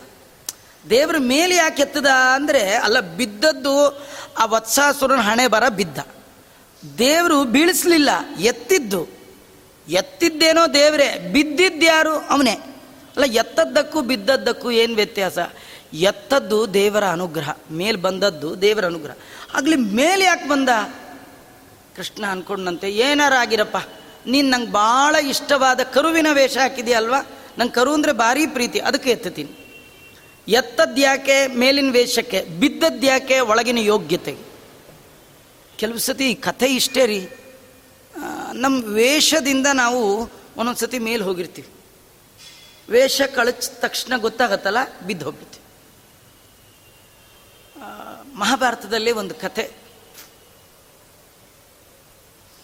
ಈ ಧರ್ಮರಾಜ, ಇವರೆಲ್ಲ ವನವಾಸಕ್ಕೆ ಹೋಗುವ ಸಂದರ್ಭದಲ್ಲಿ ಸಾವಿರ ಸಾವಿರ ಋಷಿಗಳು ಅವ್ರ ಹಿಂದೆ ಇದ್ರಂತೆ. ಧರ್ಮರಾಜ ಕೈ ಕೈ ಮುಗಿದ್ನಂತೆ, ನೀವೆಲ್ಲ ಬರಬೇಡಿ. ನಾವೇ ಕಾಡಲ್ಲಿ ಏನು ಸಿಗುತ್ತೋ ಇಲ್ಲೋ ಯಾವ ಮರದ ಕೆಳಗೆ, ಗಿಡದ ಕೆಳಗೆ ಏನು ಗೆಡ್ಡೆ ಗೆಣಸ್ತಿಂದ ಒದ್ದಾಡಬೇಕು. ನೀವೆಲ್ಲ ಸಾಮಾನ್ಯರೆಲ್ಲ ದೊಡ್ಡ ದೊಡ್ಡ ಜ್ಞಾನಿಗಳು, ವೇದ, ಧರ್ಮ, ಆಚಾರವೇ ಮೂರ್ತಿಮತ್ತಾಗಿರೋರು. ನಿಮ್ಮಂಥವ್ರು ಕರೆದರೂ ಬರೋದು ಅಪರೂಪ. ಎಷ್ಟು ನಿಮಗೆ ಸತ್ಕಾರ ಮಾಡಬೇಕು, ಏನು ಮಾಡಿದ್ರೂ ಕಡಿಮೆ. ಆದರೆ ನನಗೆ ಏನೂ ಇಲ್ಲ, ಕಾಡಲ್ಲಿ ಅಲಿವಾಗ ನಿಮಗೇನು ಕೊಟ್ಟೇನು? ನಿಮ್ಮನ್ನು ನೋಡಿಕೊಳ್ಳುವ ಯೋಗ್ಯತೆಯನ್ನು ನಾನೀಗ ಕಳ್ಕೊಂಡಿದ್ದೇನೆ. ಹೋಗಲಿ, ತಮ್ಮಂದ್ರಿಗೆ ಹೇಳಪ್ಪ, ಅವ್ರಿಗೇನು ಸ್ವಲ್ಪ ವ್ಯವಸ್ಥೆ ಮಾಡು ಹೇಳ ಹೇಳಕ್ಕೆ ನಂಗೆ ಮನಸ್ಸಿಲ್ಲ. ಯಾಕಂದ್ರೆ ಈಗಾಗಲೇ ಅವ್ರನ್ನ ಹೊಳೆಕೊಂಡಿದ್ದೀನಿ ಅವ್ರದ್ದು ಎಲ್ಲ ಸಂಪತ್ತು ಕಳ್ಕೊಂಡು ನನ್ನ ಜೊತೆಗೆ ಅವರು ಕಾಡಿಗೆ ಬರೋ ಹಾಗೆ. ಈಗಲೇ ಸಾಕಷ್ಟು ತೊಂದರೆ ಕೊಟ್ಟಿದ್ದೀನಿ. ಮತ್ತಿನ್ನು ಭೀಮಾರ್ಜುನರಿಗೆ ಹೇಳಲಿಕ್ಕೆ ನಾನು ಸಿದ್ಧ ಇಲ್ಲ. ನೀವು ಯಾರೂ ಬರಬೇಡಿ ಅಂತ. ಋಷಿಗಳೆಲ್ಲ ಹೇಳಿದ್ರಂತೆ, ಧರ್ಮರಾಜ, ನೀನೇನು ನಮ್ಗೆ ಊಟಕ್ಕೆ ಹಾಕೋದು ಬೇಡ, ನೀನೇನು ನಮಗೆ ಮನೆ ಕಟ್ಟೋದು ಬೇಡ, ಏನು ಬೇಡ. ನಮ್ಮ ನಮ್ಮ ಅಡುಗೆ ನಮ್ಮ ನಮ್ಮ ಹಣ್ಣು ನಮ್ಮ ನಮ್ಮ ಕಂದ ಫಲ ನಾವೇ ನೋಡ್ಕೊಳ್ತೀವಿ ನಮ್ಮ ನಮ್ಮ ಜಾಗ ಎಲ್ಲ. ಏನು ಕೇಳಲ್ಲ ನಿನ್ನ ಜೊತೆ ಇರ್ತೀವಿ. ನಿಂಗೂ ಉಪಕಾರ, ನಾವು ದಿನ ಪಾಠ ಪ್ರವಚನ ಮಾಡ್ತಿರ್ತೀವಿ. ಎಲ್ಲ ಸರಿಯೇ, ಧರ್ಮರಾಜ, ಭೀಮನ್ ಜೊತೆ ಹೋದ್ರೆ ಇವ್ರಿಗೇನು ಉಪಕಾರ? ಅವ್ರಿಗೆ ಭಾರಿ ಉಪಕಾರ, ಏನು ಗೊತ್ತಾ? ಕರೆದಾಗೆಲ್ಲ ಕೃಷ್ಣ ಬರ್ತಿದ್ದಂತೆ ಕೃಷ್ಣನ್ ನೋಡೋ ಚಾನ್ಸ್ ಸಿಗೋದಾದರೆ ನಿನ್ನ ಜೊತೆ ಕಾಡಿಗೆ ಬರ್ಲಿಕ್ಕೆ ನಾವು ಸಿದ್ಧ ಅಂತ ಋಷಿಗಳು, ಮುನಿಗಳೆಲ್ಲ ಹಿಂದೆ ಹೊರಟ್ರಂತೆ. ಹೀಗೆ ಹೊರಟವರ ಮಧ್ಯದಲ್ಲಿ ಒಬ್ಬ ದೈತ್ಯ ಸೇರ್ಕೊಂಡಿದ್ನಂತೆ. ಅವನು ಏನು ದೊಡ್ಡ ಮುದ್ರೆ ಗುಪ್ಚನ ಏನು ಅವನು ತುಳಸಿ ಮಣಿ ಏನು ನೋಡ್ತಿದ್ರೆ ನಂಬರ್ ಒನ್ನೇ, ಅವನು ಏನು ಕಡಿಮೆ ಆಚಾರ ಥರ ಇಲ್ಲ. ಎಲ್ಲ ಋಷಿಗಳ ಜೊತೆ ಅವನು ಇದ್ದ. ಸುಮಾರು ದಿನ ಹಾಗೆ ಇದ್ದ. ಕಡೆಗೆ ಒಂದಿನ ಈ ಭೀಮ ಅವರು ಇವರು ಸ್ವಲ್ಪ ಎಲ್ಲ ಆ ಕಡೆ ಕಡೆ ಹೋದಾಗ ದ್ರೌಪದಿನೇ ಎತ್ಕೊಂಡು ಹೋಗ್ಬಿಟ್ನಂತ. ಭೀಮಸೇನ್ ದೇವ್ರು ಹಿಂದೆ ಹೋಗಿ ಚೆನ್ನಾಗಿ ಬಡಿದು, ಅವನನ್ನು ಸಂಹಾರ ಮಾಡಿ ಎತ್ಕೊಂಡು ಕರ್ಕೊಂಡು ಬಂದರು ಅಂತ ಕತೆ ಈ ಕಥೆ ಒಳಗೆ ಏನಂದರೆ ಭೀಮಸೇನ್ ದೇವರಿಗೆ ಮೊದಲೇ ಗೊತ್ತಾಗಲಿಲ್ವೇ? ಅವ್ರಿಗೆ ಗೊತ್ತಾಗತ್ತಾ ಇಲ್ಲ? ಇವರು ದೈತ್ಯರು ಇವರೆಲ್ಲ ಗೊತ್ತಾಗ್ತಿರ್ಲಿಲ್ಲ. ಒಳಗೆ ಇರೋರು ವಾಯುದೇವರು, ಅವ್ರಿಗೆ ಗೊತ್ತಿಲ್ಲ. ಯಾರ ಯೋಗ್ಯತೆ ಏನು? ಗೊತ್ತಿದ್ರು ಬಿಟ್ಟಿದ್ರಂತೆ. ಯಾಕಂದ್ರೆ ಆ ವೇಷಕ್ಕೆ ಬೆಲೆ ಕೊಟ್ಟಿದ್ರಂತೆ. ವೇಷ, ವೇಷಕ್ಕೂ ಬೆಲೆ. ಕೃಷ್ಣ ಪರಮಾತ್ಮ ಬೆಲೆ ಕೊಟ್ಟ ವತ್ಸ, ಕರುವಿನ ವೇಷ ಹಾಕಿದ್ದಾನೆ, ಹಗರ ಮೇಲೆ ಮೇಲೆತ್ತೀನಿ ವೇಷನ ಅಣಗಿಸ್ಕೊಳ್ತಾರೆ ಆಚಾರ್ಯ. ಸುಮ್ಮನೆ ಒಳಗಿರ್ಬೇಕು, ಬಿದಲು ಹಂಗಾರಕ್ಷತೆ ಏನು? ಹಾಂ ಅದಕ್ಕೂ ಬೆಲೆ ಇದೆ. ನೀವು ಶಾಲೆಯಲ್ಲಿ ಎಷ್ಟು ಚೆನ್ನಾಗಿ ಓದ್ತೀರಿ ಅನ್ನೋದಕ್ಕಿಂತಲೂ ನಿಮ್ಮನ್ನು ಶಾಲೆ ಒಳಗೆ ಬೀಳಬೇಕಾದ್ರೆ ಮೊದಲು ಹೊರಗಿನ ಯೂನಿಫಾರ್ಮ್ ಬಹಳ ಮುಖ್ಯ. ಯೂನಿಫಾರ್ಮ್ ಹಾಕ್ಕೊಂಡು ಬರಲ್ಲ, ಚೆನ್ನಾಗಿ ಓದ್ತೀನಿ, ಒಳಗೆ ಬಿಡಲ್ಲ ಅಂತ ಮೊದಲು ಓದೋದು ಆಮೇಲಪ್ಪ, ಡಿಸಿಪ್ಲಿನ್ ಬೇಕು. ಏಷ ಆದೇಶ, ಏಷ ಉಪದೇಶ, ಏಷ ವೇದೋಪನಿಷತ್, ಏವ ಮುಪಾಸಿತವ್ಯಂ, ಏವ ಮುಚೈತದುಪಾಸ್ಯಂ. ನೀವು ಎಷ್ಟು ಸಾಧನೆ ಮಾಡ್ತೀರಿ ಆಮೇಲೆ, ನಾ ಹೇಳ್ದಂಗೆ ಮೊದಲು ಕೇಳು ಅಂತಾನೆ ಭಗವಂತ. ನಾ ಹೇಳೋದು ಅಂದರೆ ವೇದದಲ್ಲಿ ಏನು ಹೇಳಿದೆ, ಶಾಸ್ತ್ರದಲ್ಲಿ ಏನು ಹೇಳಿದೆ, ಸದಾಚಾರದಲ್ಲಿ ಏನು ಹೇಳ್ತಾರೆ, ಹಿರಿಯರು ಏನು ಆಚರಣೆ ಮಾಡ್ಕೊಂಬ ಅದನ್ನು ಮೊದಲು ಮಾಡು. ಆಮೇಲೆ ನಿನ್ನ ಸಾಧನೆ ಇಲ್ಲ. ಭಗವಂತ ಕರುವಿನ ವೇಷಕ್ಕೂ ಒಂಚೂರು ಬೆಲೆ ಕೊಟ್ಟಿದ್ದಂತ. ಅವನಿಗೆ ಗೊತ್ತು, ಅವನು ಮನಸ್ಸು ಮಾಡಿದ್ರೆ ಒಂದೇ ಗುದ್ದು ಗುದ್ದಿದ್ರೆ ಅಲ್ಲೇ ಸತ್ತು ಹೋಗೋದು ಕರು.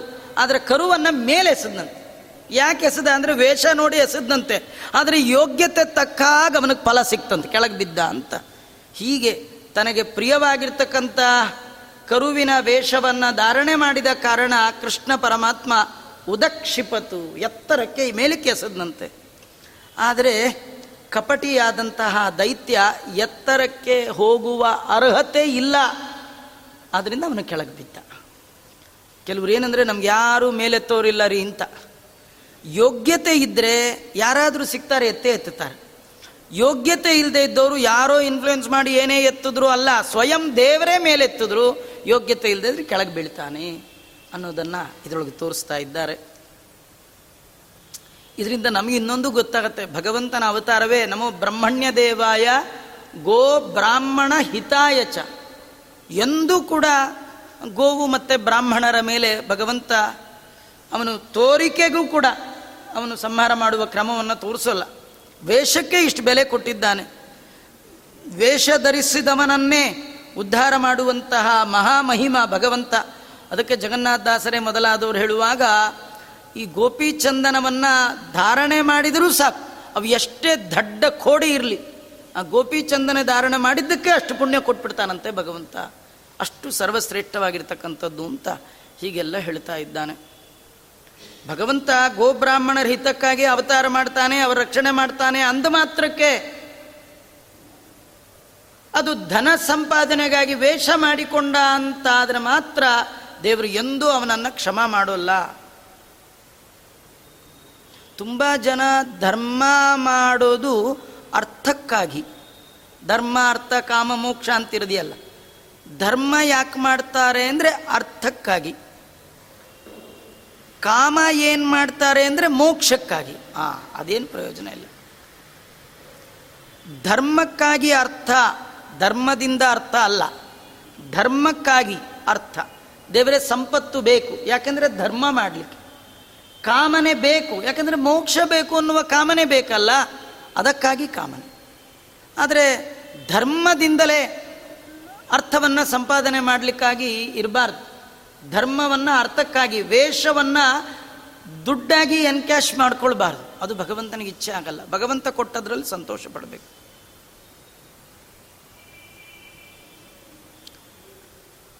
ಈ ವತ್ಸಾಸುರ ಬೀಳುವಾಗ ಒಬ್ಬನೇ ಬೀಳಲಿಲ್ಲಂತ. ಅಲ್ಲಿ ಮರ ಗಿಳಗಳಿತ್ತು. ಅವು ಎಲ್ಲ ಕೆಳಗೆ ಬಿದ್ದವು ಅವನೇನಂದ್ರೆ ಯಾವಾಗ ಕೃಷ್ಣನ ಕರಸ್ಪರ್ಶ ಆಯಿತೋ ಅವನದು ವೇಷ ಮಾಯಾಗಿ ವರ್ಜಿನಾಲಿಟಿ ಬಂದ್ಬಿಡ್ತು. ಹೀಗೆ ಎಸದ. ಎಸದ ತಕ್ಷಣ ಕರು ಮಾಯ ಆಯಿತು, ದೊಡ್ಡ ದೈತ್ಯ. ಅವನು ಬೀಳುವಾಗ ಎಂಟತ್ತು ಮರಗಳ ಮೇಲೆ ಬಿದ್ದ, ಅವು ಎಲ್ಲ ಕೆಳಗೆ ಬಿದ್ದವು ಕೃಷ್ಣ ಕೆಳಗೆ ಅಪ್ಪಳಿಸಿದ್ರೆ ಅಟ್ಲೀಸ್ಟ್ ಮರಗಳಾದರೂ ಉಳಿತಿತ್ತು. ನಾವು ಸಾಮಾನ್ಯವಾಗಿ ಕೃಷ್ಣ ಅಂದರೆ ಅವನು ವನಪ್ರಿಯ. ಅವನು ನಂದಗೋಕುಲ ಬಿಟ್ಟು ವೃಂದಾವನ ಯಾಕೆ ಬಂದ ಅಂದರೆ ರಾಜರೇ ಹೇಳ್ತಾರೆ, ಭಗವಂತನಿಗೆ ಸಿಟಿಗಿಂತಲೂ ಹಳ್ಳಿ ಇಷ್ಟ ಅಂತ. ಈ ಸಿಟಿ ಅಂದರೆ ಅವನಿಗೆ ಅಷ್ಟಕ್ಕಷ್ಟೇ. ಮೊದಲು ನೋಡಿ ಹುಟ್ಟಿದ ತಕ್ಷಣ ಪಟ್ಟಣ, ಮಥುರಾ ಪಟ್ಟಣ, ಅದು ಬಿಟ್ಟ. ಹಳ್ಳಿಗೆ ಬಂದ.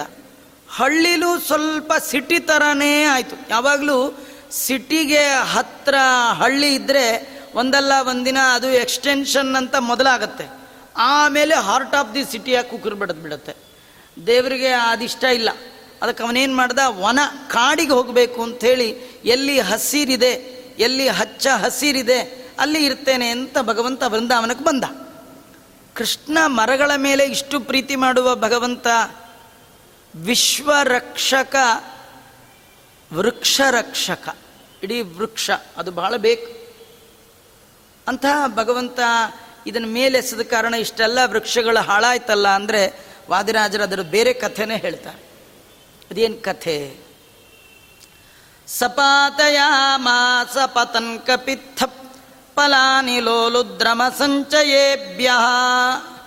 ತಥಾ ಹಿ ಕೃಷ್ಣ ಪ್ರತಿಪಕ್ಷಿ ಪಕ್ಷ ಕತನ್ನ ಕಪಲ ಫಲಸ್ತ್ರಿಲೋಕ್ಯಾಂ ಇದು ಭಾವಜ್ಞರಲ್ಲಿ ಭಾಗವತ ಕೇಳುವ ಕಥಾ ಲಕ್ಷಣ ಯಾವಾಗಲೂ ಭಾಗವತ ಯಾರ ಹತ್ರ ಕೇಳಬೇಕಂದ್ರೆ ಭಾವಜ್ಞರಲ್ಲಿ ಭಾಗವತ ಕೇಳುವಲ್ಲಿ ಆದರವೇ ಪುಟ್ಟಲಿಲ್ಲ. ಪ್ರತಿ ಕಥೆಯ ಒಳಗಿರುವ ಭಾವನೆಯನ್ನು ಬಲ್ಲವರು ಬಣ್ಣಿಸಿದಾಗ ಭಾಗವತದ ಮರ್ಮ ಅರ್ಥ ಆಗುತ್ತೆ. ರಾಜರು, ವಾದಿರಾಜರು ವರ್ಣನೆ ಮಾಡ್ತಾರೆ. ಹೀಗೆ ಮೇಲೆಸೆದರೆ ಅವನು ಬೀಳುವಾಗ ಮರಗಳ ಮೇಲೆ ಬಿದ್ದಂತೆ, ಅವನು ಭಾರ ತಡಿಲಿಕ್ಕಾಗದೆ ಮರಗಳು ಎಲ್ಲ ಬಿದ್ದುವಂತೆ. ಕೆಳಕ್ಕೆ ಉರುಳುವಾಗ ಚಲಿಸ್ತಾ ಇತ್ತು. ಮರ ಗಿಡಗಳು ಗಾಳಿಗೆ ಹೀಗೆ ಅಲ್ಲಾಡ್ತಿತ್ತು. ಅವುಗಳ ಮೇಲೆ ಬಿದ್ದ. ಬಿದ್ದಾಗ ಮರ, ಮರದ ಒಳಗಿರುವ ಹಣ್ಣು, ಇದೆಲ್ಲ ಕೆಳಗೆ ಬಿತ್ತಂತೆ. ಇದು ಸರಿ ಅಂತಾರೆ ವಾದಿರಾಜರು. ದೇವರು ಮಾಡಿದ್ದು ಸರಿಯೇ.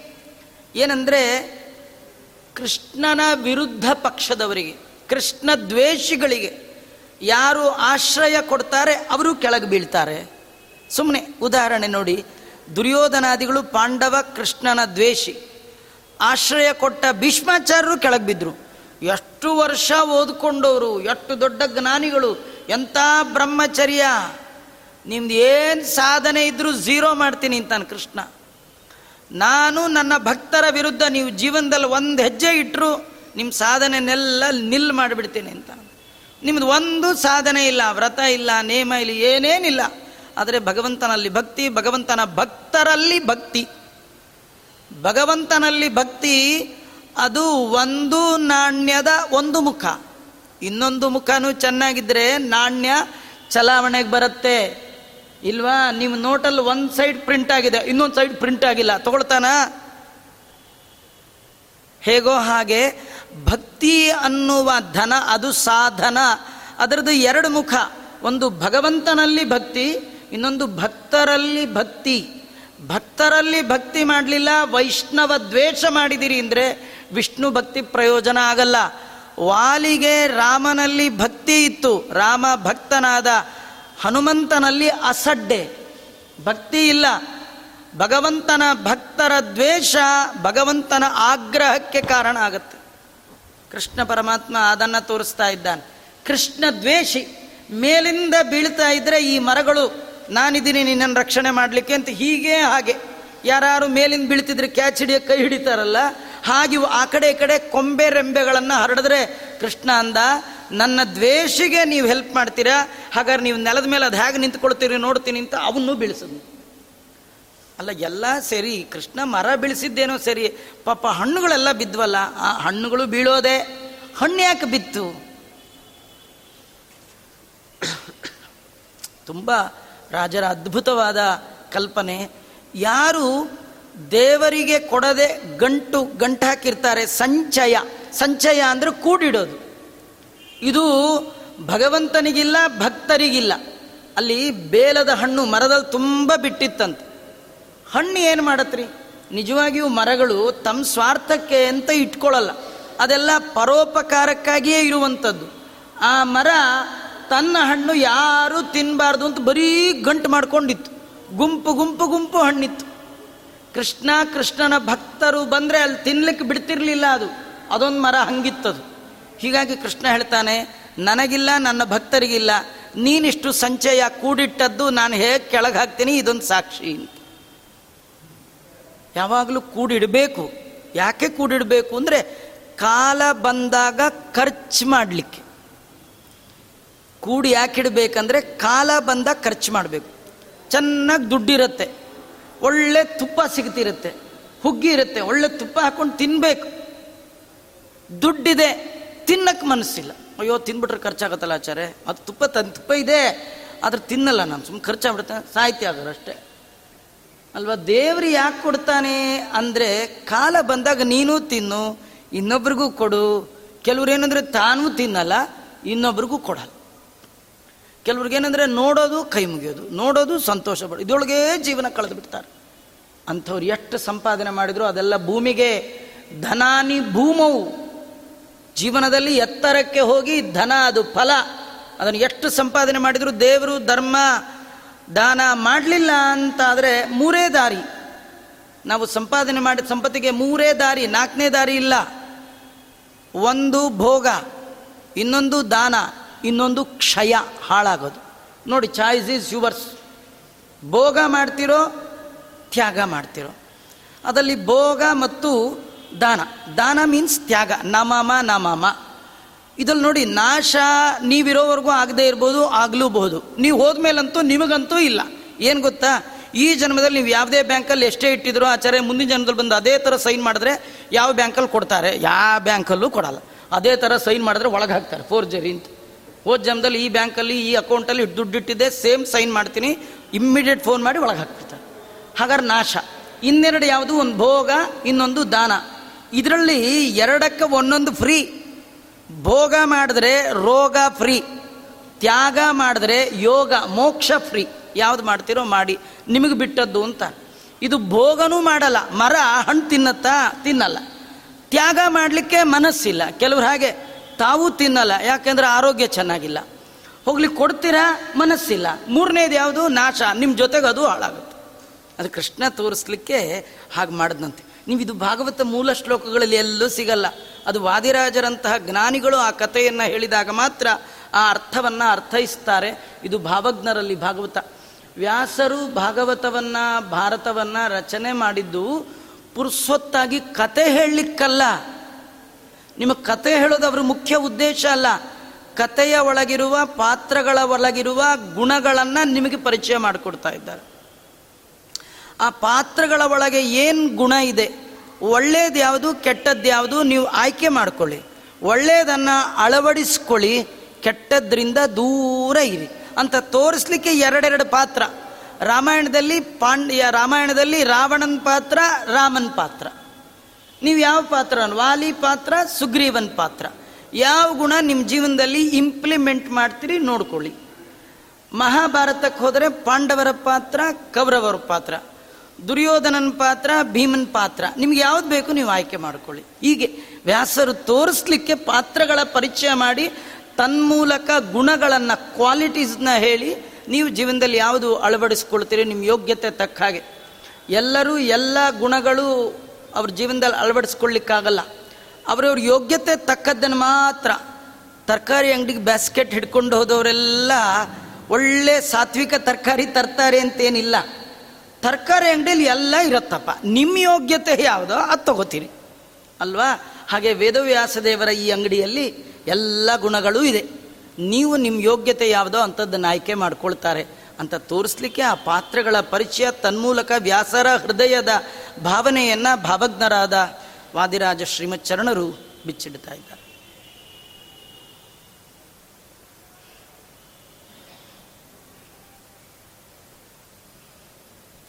ಅನ್ಯೋನ್ಯಾಶ್ರಿತರಾಗರಜ್ಜುವಿತತೆ ಸಂಸೃತ್ಯ ಭೇದದ್ರುಮೇ ಸಂಗೃತ್ಯ ಪ್ರತಿಕಲ್ಪಮಬ್ಜಜ ಮುಖಾನ್ ಭುಂಕ್ತೆ ಸುಪರ್ಣಾನಿಹ ತಂ ವಿಶ್ವಾದ್ಭುತಲುಬ್ಧಕಂ ದಿತಿಸುತಃ ಶ್ರುತ್ವಾ ಬಕೋಬ್ಯಾಯಯೌ ನೂನಂ ಮೀನತನುಂ ತಿಮಿಂಗಿಲಮಿವ ವ್ಯತ್ತಸ್ತ ಬುದ್ಧಿರ್ಬಕಃ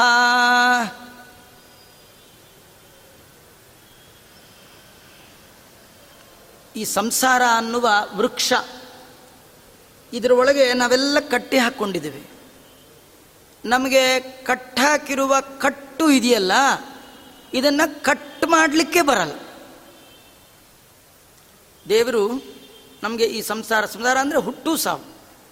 ಇದ್ರದ್ದು ಒಂದು ಚೈನ್ ಕಟ್ಟು. ಆ ಕಟ್ ಕಟ್ ಮಾಡಲಿಕ್ಕೆ ಬರಲ್ಲ.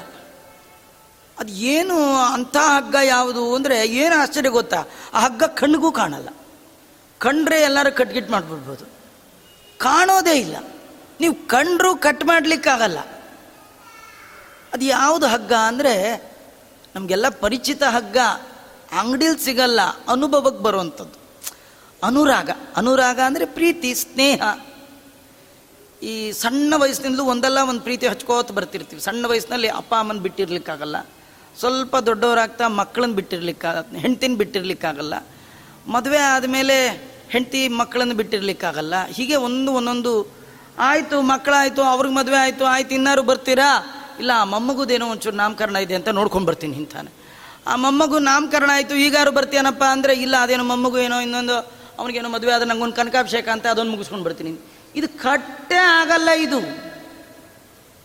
ಇದು ರಾಗ ರಜ್ಜು. ರಾಗ ಅಂದರೆ ಅನುರಾಗ, ಪ್ರೀತಿ. ನಮಗೆ ಗೊತ್ತಿಲ್ಲದೆ ಈ ನಂಟು ಅನ್ನುವ ಅಂಟು ಸಿಕ್ಕಾಕೊಂಡ್ಬಿಟ್ಟಿರ್ತೀವಿ. ಇದು ಭಾರಿ ದೊಡ್ಡ ಅಂಟು. ಇದ್ಯಾವುದೋ ಕ್ವಿಕ್ ಫಿಕ್ಸ್ ಎಲ್ಲ ಬರುತ್ತಲ್ಲ, ಅದು ತಾತನ್ ಥರದ್ದಿದು ಅದನ್ನಾದರೂ ಏನಾದ್ರು ನೀರಲ್ಲಿ ನೆನೆ ಇಟ್ಟರೆ ಏನಾದ್ರು ಆದರೂ ಆಗ್ಬೋದೇನೋ. ಇದು ಎಲ್ಲಿ ನೆನೆ ಇಟ್ಟರೂ ಆಗಲ್ಲ. ಇದು ತತ್ವಜ್ಞಾನದ ಕತ್ತಿಯಿಂದ ಮಾತ್ರ. ತತ್ವಜ್ಞಾನ ಅಂದರೆ ಅರಿವು. ಅರಿವು ಅಂದರೆ ಇವ್ರು ಯಾರೂ ನನ್ನ ಜೊತೆ ಬರಲ್ಲ. ನಾನು ಒಂದಿನ ಒಂಟಿ ಹೋಗಬೇಕು. ಯಾಕೆಂದರೆ ಬಂದದ್ದು ಒಂಟಿ ಆದ್ರಿಂದ ಹೋಗಬೇಕು ಒಂಟಿ. ಆದರೆ ಬಂದದ್ದು ಮರ್ತು ಹೋಗ್ಬಿಡುತ್ತೆ ರೀ ನಮಗೆ. ಬಂದದ್ದು ಮರ್ತೇ ಹೋಗ್ಬಿಟ್ಟಿದೆ. ಮತ್ತು ಹೋಗ್ತೀವಲ್ಲ, ಹಿಂದೆ ಹೋಗಿದ್ದೀವಿ. ಆದರೆ ಈಗ ಹೋಗ್ತೀವಿ ಅನ್ನೋದೇ ಮರ್ತು ಹೋಗಿದೆ. ನಾವು ಇಲ್ಲೇ ಪರ್ಮನೆಂಟ್ ಇರ್ತೀವಿ ಅಂದ್ಕೊಂಬಿಟ್ಟಿದ್ದೀವಿ ಈ ಎರಡರ ಮರೆವಿನಿಂದ ಅರಿವು ಮಾಯ ಆಗ್ಬಿಟ್ಟಿದೆ. ಮರೆವು. ಏನು ಹುಟ್ಟಿರುವ ಮರೆವು. ಅಂದರೆ ಅಮ್ಮನ ಹೊಟ್ಟೆಲಿ ನಾನೇ ಇದ್ದದ್ದು. ತೊಂದರೆ ಅನುಭವಿಸಿದ ನಾನೇ. ತುಂಬ ದುಃಖಪಟ್ಟಿದ್ದೀನಿ. ಅದರ ಮರೆವು ಈ ಅರಿವಿಲ್ಲದ ಹಾಗೆ ಮಾಡಿದೆ. ಹುಟ್ಟು ಸಾವು ಮರ್ತೋಗಿರೋದ್ರಿಂದಲೇ ಈ ವೈರಾಗ್ಯದ ಅರಿವು ಬರ್ತಾ ಇಲ್ಲ. ನಮಗೆ ದಿನೇ ದಿನೇ ದಿನೇ ರಾಗ ಹೆಚ್ಚುತ್ತಾ ಇದೆ. ಕೆಲವರು ಅಂತಾರೆ ನೋಡಿ, ಮಗಳಿಗೆ ಮದುವೆ ಮಾಡಿದ ತಕ್ಷಣ ಮುಗಿತಾಚಾರ ನಂದು ಇನ್ನೇನು ಕೆಲಸ ಇಲ್ಲ ನೀವೆಲ್ಲಿ ಕರೆದ್ರಲ್ಲಿ ಬಂದ್ಬಿಡ್ತೀನಿ ಅಂತ ನಿಜವಾಗಿಯೂ ಏನು ಗೊತ್ತಾ, ಮಗಳಿಗೆ ಮದುವೆ ಮಾಡಿದ್ಮೇಲೆ ಶುರುವಾಗತ್ತೆ ಹೊಸದಾಗಿ. ಹೊಸ ಪ್ರೋಗ್ರಾಮ್ ಶುರು. ಆಚಾರ, ಬರಬೇಕು ಅಂದ್ಕೊಂಡಿದ್ದೆ ಈ ಮಗಳಿಗೆ ಮೂರು ತಿಂಗಳು ಮನೆಗೆ ಬಂದಿದ್ದಾಳೆ. ಎಲ್ಲಿ ಬಿಟ್ಟು ಬರಲಿ? ನೀವೇ ಹೇಳಿ ಆಚಾರ. ನಮ್ಮನ್ನೇ ಕೇಳ್ತಾಳೆ. ಆಯ್ತಪ್ಪ, ಎಲ್ಲ ಮುಗಿದ ಮೇಲೆ ಬರ್ತೀಯ? ಆಚಾರ, ಇದೊಂದು ಡಿಲಿವರಿ ಆಗಿಬಿಡ್ಲಿ ನೋಡಿ. ನಾನು ಮನೆಯಿಂದ ಡಿಲಿವರಿ ಆಗಿಬಿಡ್ತೀನಿ, ಈಚೆಗೆ ಬರ್ತೀನಿ ಅಂತ ಅಂತಾನೆ. ಆಯಿತು ಡಿಲಿವರಿ ಆದಮೇಲೆ ಬರ್ತೀಯನಯ್ಯ ಅಂದರೆ ಎಲ್ಲಿ ಆಚಾರ್ಯ ಅವರಿಬ್ಬರು ಇಬ್ಬರು ಸಾಫ್ಟ್ವೇರ್ ಹೊಟ್ಟೋಗಿರ್ತಾರೆ ಆ ಮನೇಲಿ ಮಗುನ ಯಾರು ನೀವೇ ಹೇಳಿ ಆಚಾರ್ಯ ಯಾರು ನೋಡ್ಕೋಬೇಕು? ಅವ್ನು ನಮ್ಮನ್ನೇ ಮತ್ತೆ ಕೇಳ್ತಾನೆ ಕೇಳಿದ ತಪ್ಪಿಗೆ. ಸಾಧ್ಯನೇ ಇಲ್ಲ ರೀ. ನೀವಾಗ ನೀವೇ ಕಾರ್ ಒಳಗೆ ಕೂತಿರ್ತಾರೆ ನೋಡಿ ಅವರಾಗವರೇ ಬ್ರೇಕ್ ಮೇಲೆ ಕಾಲಿಟ್ರೆ ನಿಲ್ಲತ್ತೇ ವಿನಃ ನೂರು ಜನ ಅಡ್ಡ ನಿಂತರು ಓಡೋ ಕಾರನ್ನ ನಿಲ್ಲಿಸ್ಲಿಕ್ಕಾಗಲ್ಲ ಆದ ಕಾರಣ ಬೇಕುಗಳಿಗೆ ನೀವೇ ಬ್ರೇಕ್ ಹಾಕಿದ್ರೆ ನಿಲ್ಲತ್ತೇ ವಿನಃ. ನೀವು ಬ್ರೇಕ್ ಹಾಕದಿದ್ರೆ ಇನ್ಯಾರು ಬ್ರೇಕ್ ಹಾಕ್ಲಿಕ್ಕೆ ಸಾಧ್ಯ ಇಲ್ಲ. ಆದ್ರೆ ಏನು ಗೊತ್ತಾ? ಇಲ್ಲಿ ಬ್ರೇಕ್ ಎಲ್ಲಿದೆ ಗೊತ್ತಲ್ವಾ? ಈ ಬೇಕು ಅನ್ನೋದಕ್ಕೆ ಬ್ರೇಕೇ ಇಲ್ಲ. ಬ್ರೇಕ್ ಹಾಕ್ಲಿಕ್ಕೆ ಬರೋದೇ ಇಲ್ಲ. ಅದೇ ಅನ್ಯೋನ್ಯಾಶ್ರಿತ ರಾಗ ರಜ್ಜುಬಿತತೆ ಸಂಸ್ಕೃತ್ಯ ಭೇದದ್ರುಮೆ ಸಂಸ್ಕೃತ್ಯ ಈ ಸಂಸಾರ ಅನ್ನುವ ಕತ್ತರಿಸಿಕೆ ಬಾರದೆ ಇರುವಂತಹ ಈ ವೃಕ್ಷದಲ್ಲಿ ಅಂದರೆ ಈ ಸಂಸಾರನೇ ಊರ್ಧ್ವಮೂಲ ಮದಶಾಕ ಅಶ್ವತ್ಥಂ ಪ್ರಾಹುರವ್ಯಯಂ ಅಂತೇನು ಭಗವದ್ಗೀತೆಯಲ್ಲಿ ಅದ್ಭುತವಾದ ಈ ವೃಕ್ಷದ ಬಗ್ಗೆ ಕೃಷ್ಣ ಪರಿಕಲ್ಪನೆಯನ್ನು ಅರ್ಜುನನ್ ಕೊಡ್ತಾನೆ. ಇದರ ಒಳಗೆ ಅನೇಕ ಪಕ್ಷಿಗಳು ಬಂದು ಕೂತ್ಕೊಳ್ಳುತ್ತಂತೆ. ಪಕ್ಷಿಗಳು ಅಂದರೆ ನಾವೇ ರೀ ಪಕ್ಷಿಗಳು ಅಂದರೆ ಜೀವಜಾತ. ನಾವೇ. ಇಂಥ ಪಕ್ಷಿಗಳನ್ನು ತಿನ್ನುವಂತಹ ಕೃಷ್ಣ, ಬ್ರಹ್ಮಾದಿ ಸಮಸ್ತ ಚೇತನರನ್ನ ಭುಂಕ್ತೆ ಸುಪರ್ಣಾನಿಹ ಪ್ರತಿ ಕಲ್ಪದಲ್ಲಿ ಭಗವಂತ ಬ್ರಹ್ಮಾದಿ ಸಮಸ್ತ ಚೇತನರನ್ನ ಏಕೋ ವಿಷ್ಣು ಮಹದ್ಭೂತಂ ಒಂದೇ ಸತಿ ಬಾಯಿಗೆ ಹಾಕೊಂಡ್ಬಿಡ್ತಾನಂತೆ ಅಂಥ ದೊಡ್ಡ ಅದ್ಭುತ ಬೇಟೆಗಾರ. ತಂ ವಿಶ್ವಾದ್ಭುತ ಲುಬ್ಧಕಂ. ವಿಶ್ವದ ಅತಿ ಅತಿ ದೊಡ್ಡ ಬೇಟೆಗಾರ. ಎಲ್ಲವನ್ನು ಬಡಿದು ನುಂಗುವಂತಹ ಬೇಟೆಗಾರ ಕೃಷ್ಣ. ವಿಶ್ವಾದ್ಭುತ ಇಡೀ ಜಗತ್ತಿಗೆ ಆಶ್ಚರ್ಯಕರನಾದ ಬೇಟೆ ಏನು ಗೊತ್ತಾ? ಈ ಬೇರೆ ಬೇಟೆಗಾರರು ಯಾವುದು ಹಕ್ಕಿ ಪಕ್ಷಿ ಹೊಡೆದ್ರೆ ಅದನ್ನು ತಂದು ಸುಟ್ಟು ಅದು ಇದು ಮಾಡೆಲ್ಲ ತಿನ್ಕೋತಾರಲ್ಲ, ಇವನು ಸುಡೋ ಗಿಡೋ ಪ್ರಶ್ನೆನೇ ಇಲ್ಲ. ಅವು ಹೇಗೆ ಹಾಗೆ ಇಡೀ ಇಡೀ. ಕುಂಬಳಕಾಯಿ ಕೊಟ್ಟರೆ ಇಡೀ ಕುಂಬಳಕಾಯಿ. ಇಡೀ ಅದನ್ನು ಬೇಯಿಸೋದು ತೊಳೆಯೋದು, ಕಟ್ ಮಾಡೋದು ಏನೇನಿಲ್ಲ. ಹಾಗೆ ಇಡೀ ಜಗತ್ತನ್ನೇ ನುಂಗಿ ನೀರು ಕುಡಿದು ಬಿಡ್ತಾನೆ ಕೃಷ್ಣ. ಅಂಥ ದೊಡ್ಡ ಬೇಟೆಗಾರ ಈ ಕೃಷ್ಣನನ್ನ ದಿತಿಸುತಃ. ದಿತಿಸುತ ಅಂದರೆ ದ್ವಿತೀಯ ಮಗನಾದ ದೈತ್ಯ ಬಕಾಸುರ ಅಂತ. ಅವನು ನೂನಂ ಮೀನ ತನುಂ ಈ ಕೃಷ್ಣ ಮೀನಾಗಿ ಬಂದಿದ್ನಲ್ಲ, ಮತ್ಸ್ಯಾವತಾರ. ಹಾಗೆ ಮೀನು ಅಂತ ತಿಳ್ಕೊಂಡು ಎಲ್ಲ ಮೀನಿನಂತೆ ಇವನು ಒಬ್ಬ ಮೀನು ತಿಂದುಬಿಡೋಣ ಅಂತೇಳಿ ಬಕಪಕ್ಷಿಯ ರೂಪದಲ್ಲಿ ಬಂದಿದ್ದಾನಂತೆ. ಮೀನ ತನುಂ ತಿಮಿಂಗಿಲಮಿವ ವ್ಯತ್ಯಸ್ತ ಬುದ್ಧಿರ್ಬಕಃ. ಬುದ್ಧಿ ನೆಟ್ಟಿಗಿಲ್ಲ. ದೇವರನ್ನೇ ತಿಂತೀನಿ, ದೇವ್ರನ್ನೇ ನುಂಗ್ಬಿಡ್ತೀನಿ, ದೇವ್ರನ್ನೇ ಮುಗಿಸ್ಬಿಡ್ತೀನಿ, ದೇವ್ರನ್ನೇ ಇಲ್ಲ ಅನ್ನಿಸ್ಬಿಡ್ತೀನಿ.